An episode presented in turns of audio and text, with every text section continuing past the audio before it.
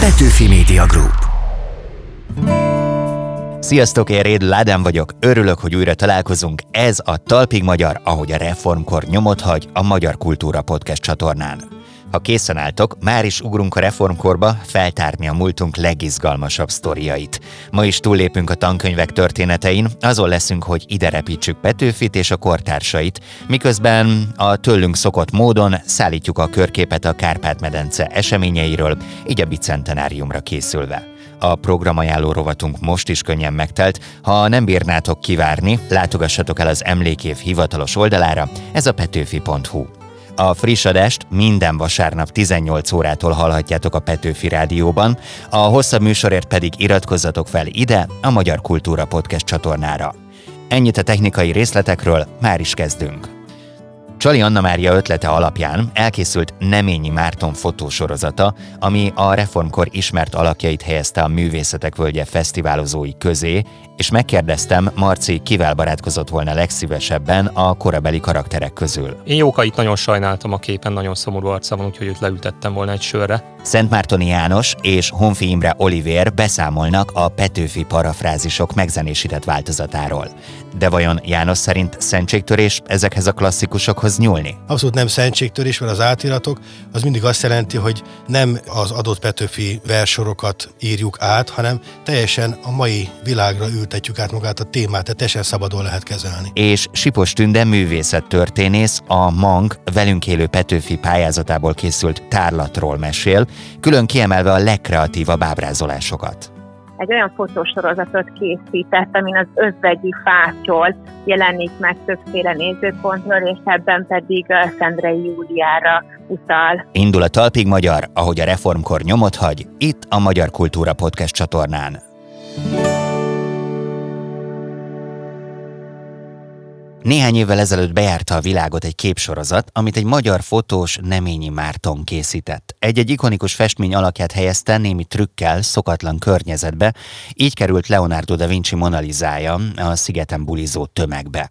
Marci most egy újabb zseniális sorozattal lepett meg minket, ezúttal a reformkor ismert figuráit varázsolta a művészetek völgyébe, és itt van velünk a stúdióban az ötletgazda, Csali Anna Mária, és az elkövető maga Neményi Marci. Sziasztok, üdv nálunk! Sziasztok! Sziasztok! Beszéljünk talán először arról, hogy honnan jött az alapötlet. Ezt úgy kell elképzelni, hogy sétálgatsz egy fesztiválon egy festménykatalógussal, és akkor nézegeted a lehetőségeket a kis fényképezőgépeddel?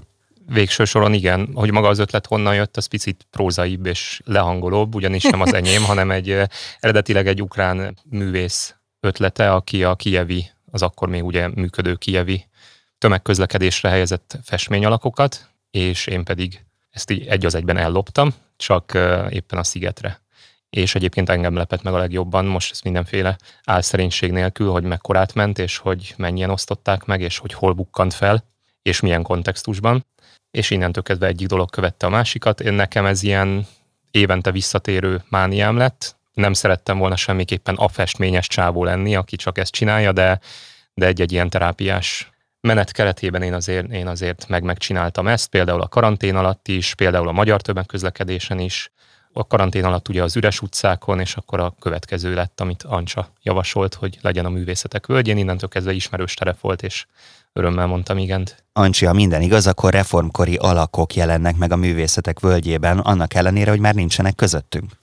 Ugye a Petőfi Bicentenárium kapcsán merült fel az ötlet, hogy milyen érdekességgel lehetne felhívni a reformkori alakokra a figyelmet, ami egy kicsit a nagy információs kavalkádban így felkapjuk rá a fejünket, és akkor így jött az ötlet, hogy mi lenne, hogyha reformkori alakokat helyeznénk mai környezetbe. Ugye leginkább a tankönyvekből ismerjük ezeket a szereplőket, legyen szó Kossuthról, Széchenyiről, vagy éppen Petőfiről, és azáltal, hogy Marcián készítette ezt a fotósorozatot, amiben jó részt képzőművészeti alkotásokról emelte le ezeket a szereplőket, egy újabb 21. századi alkotás született. Azon kezdtem el gondolkodni, miközben nézegettem a képeket, hogy mi a sorrend. Megvan az ötlet, hogy mit szeretnél megvalósítani, és keresed hozzá a helyszínen a képet, vagy inkább a technikai körülmények döntenek, tehát mondjuk egy festményed van, amin valaki álló pozícióban van, és nem tudom én balról jön a fény,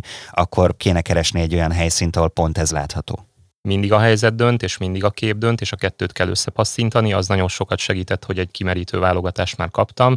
Én abból le tudtam szűkíteni egy még szigorú válogatásra, ami már csak azokból a képekből áll, amelyekben láttam, hogy idézőben alkalmasak arra, mert attól, hogy egy festmény grandiózus és részletes és csodálatos, az attól még nem lesz jó alapanyag, bármilyen furán is hangzik egy szép festményre ezt mondani, hogy alapanyag, itt erről van szó. Egyébként miközben nézegettem a képeket, elkezdtem keresgélni az eredetiket, hogy vajon körbe tudnám az én kis pénytes tudásommal rajzolni a dolgokat, és nem is annyira könnyű ezeket megtalálni. Nyilván itt fontos, hogy a megfelelő felbontás meglegyen, stb. Ancsi, mennyire kellett feltúrni itt az archívumot? Óriási segítség volt a Petőfi Irodalmi Múzeum fotóarchívuma, ahol szerintem nagyon érdemes egyébként elidőzni, mert nagyon-nagyon izgalmas fotókra le lehet nem csak így a 19. század, hanem mondjuk a 20. századra vonatkozóan egy, hogy mondjam, régi kori Facebook képgyűjtemény Ugye péntek óta ezek a képek megtekinthetők, és rengeteg fotó készült, illetve rengeteg képet készítettél, Marci. Mennyire volt küzdelmes az alkotás, és mennyire adták magukat a helyzetek és a szituációk? Mivel harcoltál a legtöbbet, és melyik a szíved csücske? Küzdelmes nem volt szerencsére azért, mert rutinom már van, és pontosan tudom, hogy ez úgy működik, hogy kezemben tartok egy tabletet vagy egy mobilt, és így igazából a napfényjel harcolva, hogy lássak is rajta valamit, így mint egy ilyen fura UFO próbálom oda passzintani egészen konkrétan a szemem mellé táruló látványos helyzetekhez, és, és amikor megtalálom, akkor fotózok, akkor már senki nem érti, mit csinálok. Tehát ez még a művészetek völgyén is egy ilyen nagyon furcsa, nem is tudom micsoda, de végül összejött minden, kellett figyelni a fényekre, igen, kellett figyelni a kompozícióra, arra is, hogy például a fotók azok alapvetően portré objektívvel készültek, és nem lehetett nagy látószögű képre ráilleszteni őket, tehát még a perspektívára is figyelni kellett.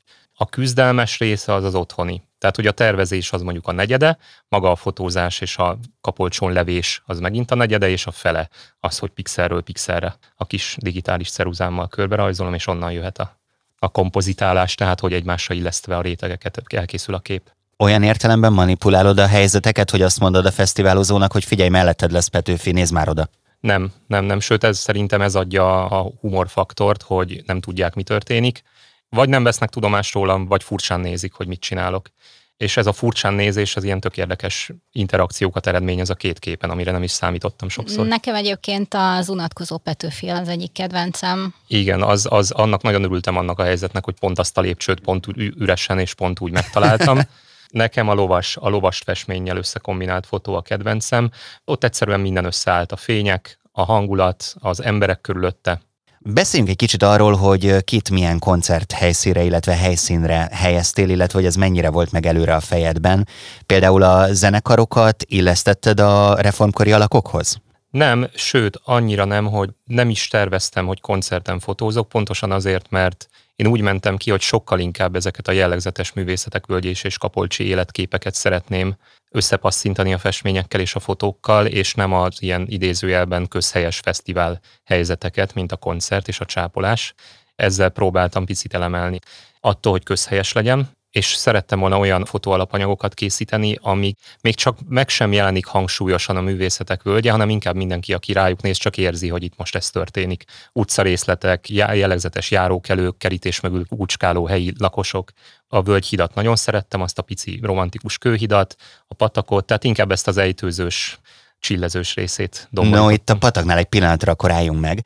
Az egyik nagy kedvencem, amikor Széchenyi becsónakázik ott a fesztiválozók közé. Itt, ha jól tudom, akkor már volt egy prekoncepció a fejedben, de mennyire izgultál, hogy ebben a nagy szárazságban lesz-e ott még víz, vagy sem? Egyrészt izgultam, másrészt tudtam, hogy ha nem lesz víz, akkor az adja a humorforrást, hogy egy kiszáradt patakban próbálnak előre jutni szegények. Vidáman nyilván, ahogy a festményen is megörökítették őket annyira emberi, ahogy látom magam előtt, hogy otthon szurkolsz, hogy ki ne száradjon az a patak. Inkább az volt a kihívás, hogy ez a patak nagyon kicsi, és oda egy hajót bepasszintani fizikailag jelent majd nehézséget, de azt hiszem, hogy nem is lett méretarányos, és talán emiatt lett egy kicsit ilyen rajzfilmszerű és vicces. Tényleg én csak azon gondolkoztam, hogy nehogy kiszáradjon a patak a képhez, de hát azt is figyelni kell, hogy mekkorák az emberek, és mennyire méretarányos a dolog. Ancsi, tudom, hogy neked azért elég komoly tudásod van ezzel kapcsolatban. Adtál le olyan információkat, hogy nem tudom, én Széchenyi ennyi centiméter volt, és akkor ebből dolgoz? Helyismeretem az egyébként volt, én Balaton felvidéken születtem, és nekem még így megvan az a kezdeti kapolcsos művészetek völgy és feeling, amiről a Marci beszélt, és én kifejezetten örültem, hogy pont ezeket a pillanatokat próbálta elkapni. Én igyekeztem nem befolyásolni Marcit, azt gondoltam, hogy a képek és a helyzetek majd úgy is adják magukat, és szerintem a fotósorozat az jól mutatja azt, hogy milyen az ő gondolkodása, és az is, aki mondjuk nem volt ott a művészetek völgyében, egy kicsit ízelítőt kaphatott abból a hangulatból, ami ezen a tíz napon ott jelen van. Ti kivel bulisztatok volna legszívesebben? Kivel lettetek volna egy kertben, és mondjuk milyen programon a művészetek völgyében? Én Jókait nagyon sajnáltam a képen, nagyon szomorú arca van, úgyhogy őt leültettem volna egy sörre, hogy meséljen. Alapvetően engem is meglepett, hogy így a melankólia az nagyon durván áradt a fotókról, a festményekről pedig a lelkesedés és a jövőbe tekintés, úgyhogy ez is ad egy ilyen plusz feszültséget a fotóprojektnek, azt hiszem, vagy remélem. Nyilván ez a, a fotós melankólia miatt is volt, mert ugye ezek a dagerotípiák, ezek nagyon hosszú záridővel készültek, tehát bele kellett bámulniuk a lencsébe a szereplőknek, és ez látszik is a képeken, de pont emiatt mutatott viccesen az eleve tikkasztó melegben a tömegben, hiszen mindenki ilyen arccal próbálta túlélni a, a nappali kapolcsot, úgyhogy azt hiszem, hogy ez pont ezért működött. Ancsi, te kivel bulisztál volna? Hát nem vagyok egy kifejezetten bulizós. Nekem, ami így a művészetek völgyében nagyon-nagyon tetszik, az az, hogy egy ilyen összművészeti kavalkád, és én azt hiszem a lépcsőre ültem volna a Petőfi mellé, mégpedig azért, mert szerintem, ha most egy kicsit játszunk ezzel az egész helyzettel, akkor lehet, hogy éppen azon gondolkodott, hogy mit írjon arról az egy napról, amit mondjuk ott eltöltött, mert ugye tudjuk, hogy ő mindent részletesen dokumentált, szóval engem nagyon érdekelne, hogy milyen vers vagy milyen egyéb bejegyzés született volna erről. Ancsi, Marci, nagyon szépen köszönöm, hogy itt voltatok velünk. Köszönjük. Köszönöm szépen.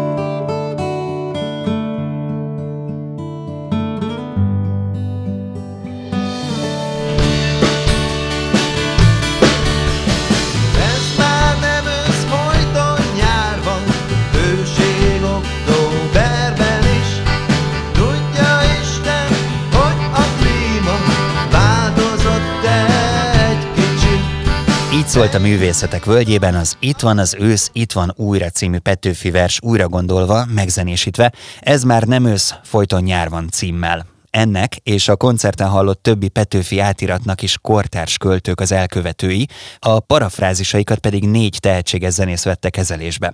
Vendégem az ötletgazda, Szent Mártoni János, a Petőfi Kulturális Ügynökség Kárpát-medencei programigazgatóságának vezetője, és Honfi Imre Olivér, énekes, gitáros, de Mojo, innen is lehet őt ismerni. Sziasztok, üdvözöllek nálunk titeket! Szia, hello! János, nem szentségtörés hozzányúlni egy-egy ilyen műhöz? Szerintem nem, ez egy nagyon izgalmas vállalkozás, bár igazából az ötletgazda nem is én voltam, én csak a kivitelező vagyok, meg Réger Zsolt közös barátunk volt az ötletgazda, akivel már jó régóta dolgozom együtt. Ezek az átiratok, ezek mindig jó felé viszik igazából el az embereket. Talán így jobban kezünkbe veszük a Petőfi verseket is. Nem, abszolút nem szentségtörés, mert az átiratok az mindig azt jelenti, hogy nem az adott Petőfi versorokat írjuk át, hanem teljesen a mai világra ültetjük át magát a témát, tehát teljesen szabadon lehet kezelni. Nemrég Begzolival és H. Jánossal a rájátszás kapcsán egy interjút olvastam, és ott arról beszélt Zoli, hogy a dalszöveg másként üzemel, mint a vers. A vers egy alapanyag, nem lehet érintetlenül hagyni. Ti ezzel hogy vagytok? Hozzányúltatok a vershez, vagy egy az egyben, amit a kortárs költők írtak, abból lett a dalszöveg? Mm, egy-egy szó erejéig hozzá kellett nyúlni, hogy kijöjjenek a, a szép sorok, de amúgy meg érintetlenül hagytuk, tehát igyekeztünk érintetlenül hagyni a dolgokat. János, mi volt a terészed ebben a projektben? Mondtál-e olyat, hogy ebből meg ebből az alkotásból jó lenne, hogyha születne valami, vagy igazából csak az ötletet adtátok, és utána te magad is hagytad, hogy a kortárs költők szabadon gondolkozzanak? Abszolút csak az ötlet volt a miénk, és nekünk van egy KMI 12 programunk, amikor minden évben kiemelünk kortárs irodalomból 12 szerzőt. Tavaly indult, tehát most a 24 szerzővel tartjuk így a kapcsolatot, és föltettük a kérdést a költőinknek, hogy kinek volna kedve ebben a játékban részt venni. És aki jelentkezett, sőt valaki többet is írt, azokat bevettük ebbe a, ebbe a csapatba, de én abszolút nem foglalkoztam a művészi részével, hanem átadtuk Olivéréknek ezeket a verseket is, amelyikben láttak fantáziát, amiben tudtak zeneileg azonosulni, akkor hozzáláttak a munkához. Én most láttam, egyik már régóta a turnéznak vele, de én most láttam őket először Kapolcson, és hát egy nagyon komplet produkció jött össze, úgyhogy nagyon élvezetes. A dalok megszülése az mennyire volt munka, és mennyire volt élmény? Tehát ez olyan volt, hogy beültetek valahova a srácokkal, és így maguktól történtek a dolgok, vagy melózni kellett rajta? E, igazándiból tényleg azokból a szövegekből született dal, ami tényleg adta magát, és nem kellett nagyon birkózni vele de hogy ez a kreatív dolog, ez, ez így szembe jött fel, ennek én nagyon örültem, és, és szinte kompletten megszülettek egy este alatt ezek a dalok. És zenészként mennyire volt ez nehéz, hogy más írja a szöveget? Az sosem nehéz, mert én azt gondolom, hogy a szöveg az mindig meghatározza azt, hogy mi lesz belőle, és az ember, hogyha ráérez, akkor tényleg pikpak megvan a, a dolog. Említetted János, hogy itt a művészetek völgyében hallottad először egyben a műsort. Kicsit avasd be minket kérlek, hogyha van köztünk olyan, aki még ezt nem látta, nem hallotta, ott mivel találkozik. Ha jól tudom, az eredeti versek is elhangzanak. Igen, ez egy kb. egy órás műsor, és Petrovics Panka a másik énekes is fuvolázik, és hát különböző hangszereken játszik még Olivérrel. Petrovics. Petrovics ráadásul, igen. Teli találat. Csoda véletlen. Ők ketten vezetik magát a, a műsort, és az elhangzó dalok között végig kalauzolnak minket Petőfi szerelmein a kezdetektől egészen Szendrei Júliáig, nagyon élvezetes, teli humorral, és ahogy említetted, az eredeti Petőfi versek is elhangoznak, sőt, egy eredeti Petőfi verset is megzenésítettetek, azt hiszem Bizony, azzal indulunk. Azzal is. indulunk, igen, hogy ne lőjük le a poén, de mégis valahogy el kell kezdeni a műsort, és az is egy tök jó kis vers, és az is adta magát, úgyhogy Petőfi is kiváló dalszövegíró volt, úgy néz ki. Egyébként a személyes Petőfi képetek ez idő alatt mennyire változott? Én is mióta ezt a műsort készítem, rengeteg érdekességet meg újdonságot megtudtam róla. Neked például, Oliver, honnan haladt hova a Petőfi kép? Nekem Petőfivel túl sok kapcsolat, tehát az anyám tyúkjával le is zárult szerintem a dolog. Nem annyira kedveltem, aztán kiderült, hogy nem is igazából ismertem. Tehát aztán így most ezeken a verseken keresztül meg nyilván az ember kedvet kap, és még olvas hozzá.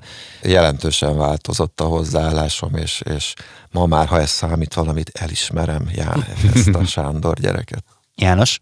Igen, úgy vagyunk az ikonikus költőkkel, akik ennyire beleívottak a köztudatba, hogy azt hiszük, hogy ismerjük, és közben nem ismerjük. Egyébként én is egyetemen ismertem meg, pedig hát kicsi óvodás korunk óta tanuljuk és ismerjük, ismerkedünk Petőfivel, de valóban egyetemi korszakomban mélyültem el benne. Nekem továbbra is az a Petőfi kép él bennem, bennem nem változott semmi, egy vagány, tehetséges, zseniális fiú, aki ezer oldalán égette a, a gyertyát, Nekem nem a forradalmi oldala jön be általában, hanem inkább a meditatív, a filozófikusabb versei, de azt hiszem ebben a kis csokorban, amit Olivérék zenélnek, vagyis az átiratokban, és az eredeti versekben azért elég sokszínű a felhozatal, tehát van ilyen is, olyan is. Ha Petőfi ott lenne a zenekarodban, akkor milyen poszton szerepelne? Frontember lenne? Vagy melyik hangszert adnád a kezébe?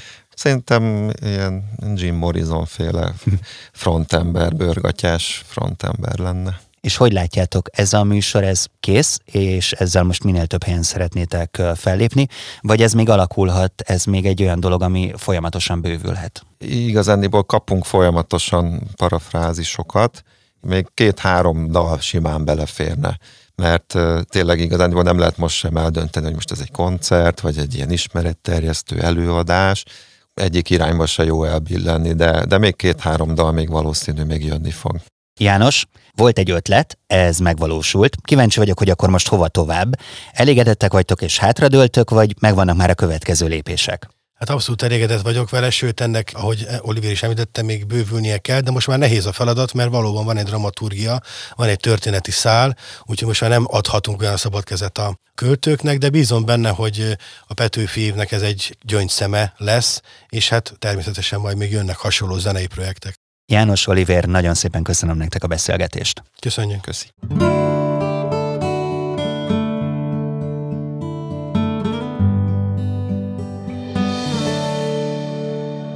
Talpig magyar, hogy a reformkor nyomot hagy, hozom is a legizgalmasabb cikkeket, illetve a legrelevánsabb programokat, amikről mindenképpen érdemes tudni. Az első. Bohemian Betyársz, Akvárium Petőfi 200 terasz, augusztus 9-e.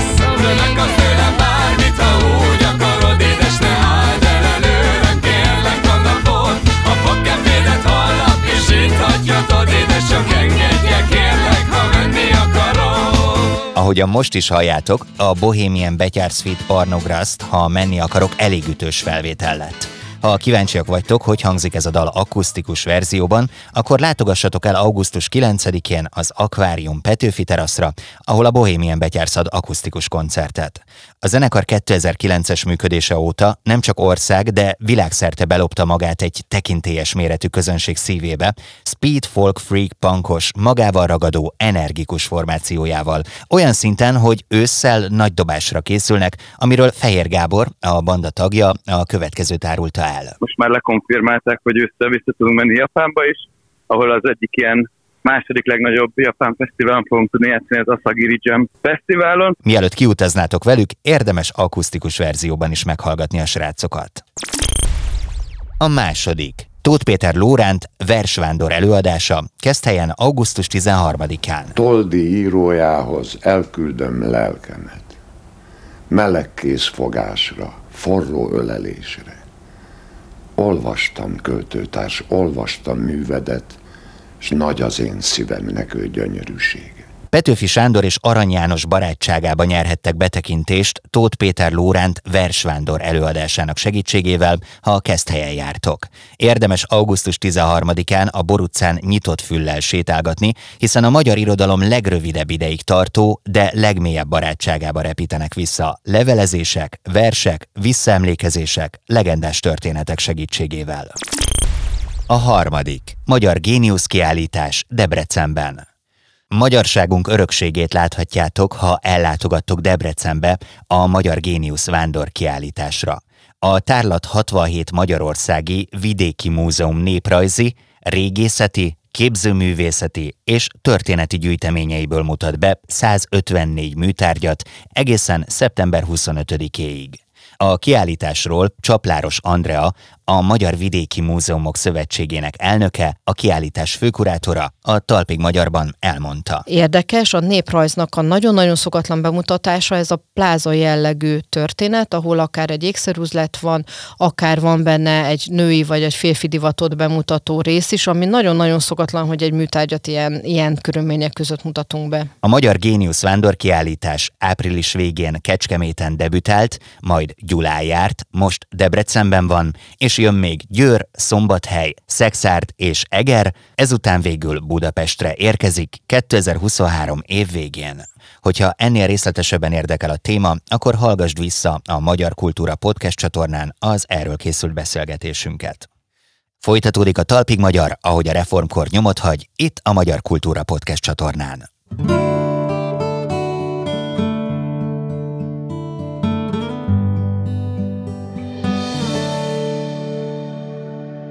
Petőfi sokunk számára egy szemében zseniális költő, bátor hazafi, szerelmes hős és lázadó ifjú. Ezt a Petőfi képet árnyalhatják azok a kortárs alkotások, amelyek a Mank velünk élő Petőfi pályázatára készültek. A műveket kiállították már Szentendrén, Kaposváron és a Művészetek völgyében is, de a tárlat anyaga utazó kiállítás formájában az ország számos pontjára eljut majd a Petőfi emlékév alkalmából. A vonal túlsó végén Sipos Tünde, művészettörténész, a kiállítás kurátora. Szia! Szia, köszöntöm a hallgatókat is! Az alkotásokkal kapcsolatban egy dolog szerintem nagyon fontos, és egy közös vonás, hogy mennyire fontos az a bizonyos első benyomás. Úgyhogy kíváncsi vagyok, hogy neked például mi volt az első benyomásod Petőfi kapcsán? Igen, ezt a kurátori szövegben ki is emeltem, hogy létezik ez az ősfénykép, amit talán mindannyiunk emlékezetébe beígett Petőfiről, ez a bizonyos dagerotípia, és a pályázatra beérkezett műalkotások között is úgy vettem észre, hogy ez egy nagyon hangsúlyos pillanatfelvétel.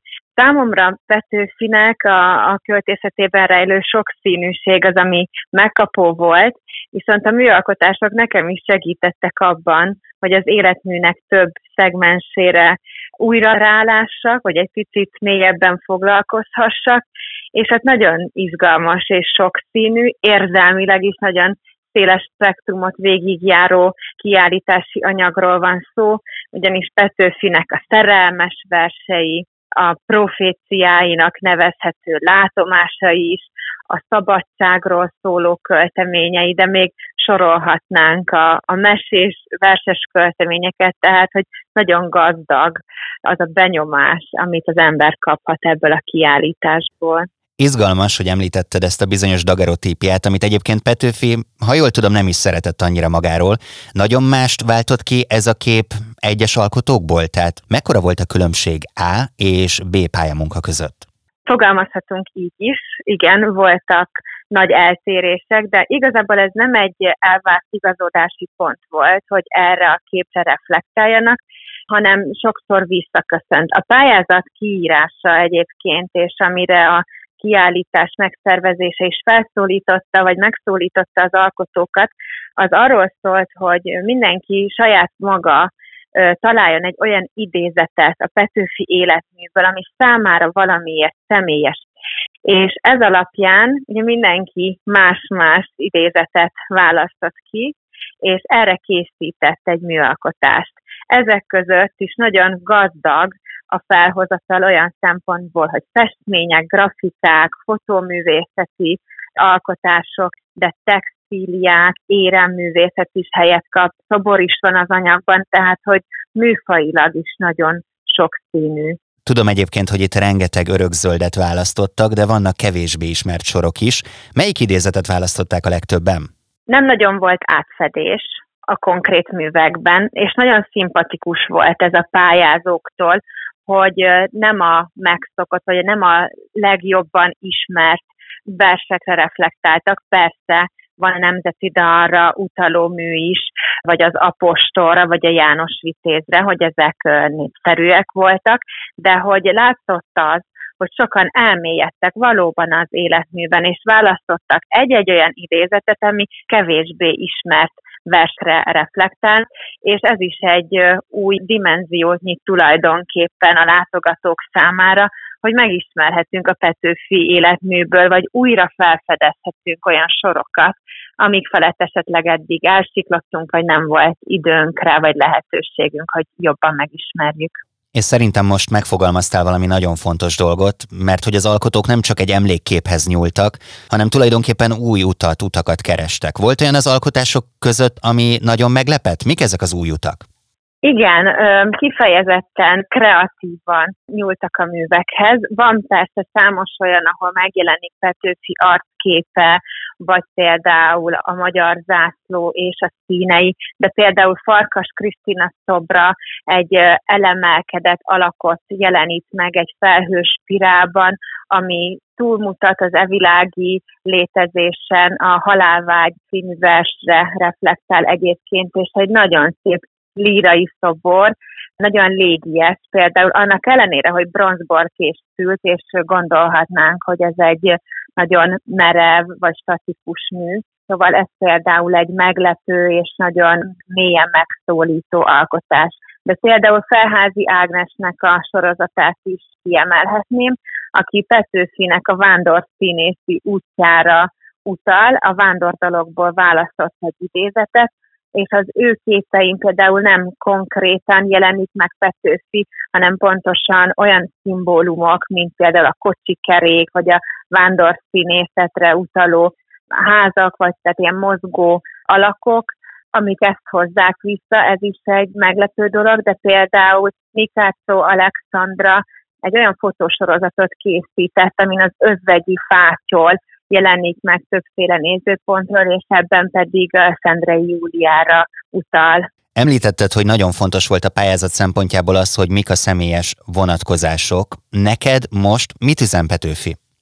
A sokszínűsége az, ami számomra nagyon megkapó, és ami az üzenetében is fontos, hogy hogy egy műfajon belül, vagy egy foglalkozás, vagy az embernek a hivatásán belül is mennyire sokféle út nyílhat, milyen sokféle képen kibontakoztathatja a tehetségét, és például Petőfi erre egy nagyszerű példa, és a másik, amit szerintem nem hagyhatunk ki, az a szabadság, amiért ő harcolt, és az életét adta, és amiért a forradalom élére állt, úgymond, és ha már egy képzőművészeti kiállításról beszélünk, akkor itt párhuzamot hozhatunk a művészi szabadsággal is, ami igazából a művészek létfeltétele, úgyhogy ezeket a, a pontokat emelném ki, vagy ezek azok, amik hozzám mélyebben szóltak. Legutóbb talán egy pop-up kiállítás keretein belül a művészetek völgyében lehetett találkozni ezekkel az alkotásokkal, de mi a helyzet a folytatással? A közeljövőben hol lehet megtekinteni ezt a tárlatot? Így van, ez a kiállítás rendhagyó módon többféle struktúrában létezik, tehát megvalósítható nyilván az eredeti művek újra kiállításával, igazából más helyszíneken is. Nagyon nagy az érdeklődés iránta, és ami ebben izgalmas, hogy minden új helyszín mindig új rendezési lehetőségeket kínál, és ezen belül pedig mindig új értelmezési szempontokat is. De ez a kiállítás, ahogyan említetted, legutóbb a művészetek völgyében volt látható, még a szabadtéri formában, ez pedig úgy valósulhatott meg, hogy a reprodukciók vannak nagyon jó minőségben, táblákra nyomtatva, és ezek mellett olvashatóak egyébként a kiemelt idézetek. Így tehát a kiállításnak az eszenciáját, az üzenetét el tudjuk jutatni úgy is a látogatókhoz, hogy tulajdonképpen kilép a múzeumok vagy a kiállító terek falain, de hogyha a terveink megvalósítása jól sikerül, akkor külföldön is be tudjuk mutatni a velünk élő Petőfi kiállítást. Tünde, nagyon szépen köszönöm a beszélgetést. Én is köszönöm a lehetőséget. Ez volt a Talpig Magyar, ahogy a reformkor nyomot hagy, a Petőfi Emlékév hivatalos műsora a Magyar Kultúra Podcast csatornán. A mai témáink után alig várom, hogy végre én is élőben hallhassam a Petőfi parafrázisok megzenésített változatát.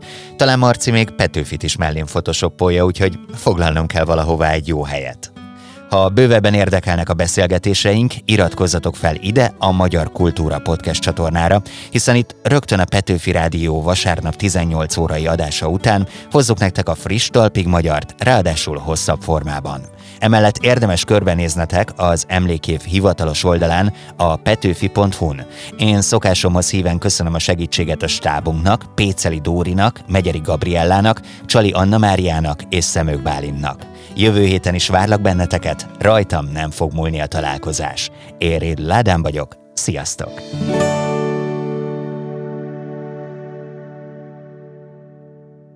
Petőfi Media Group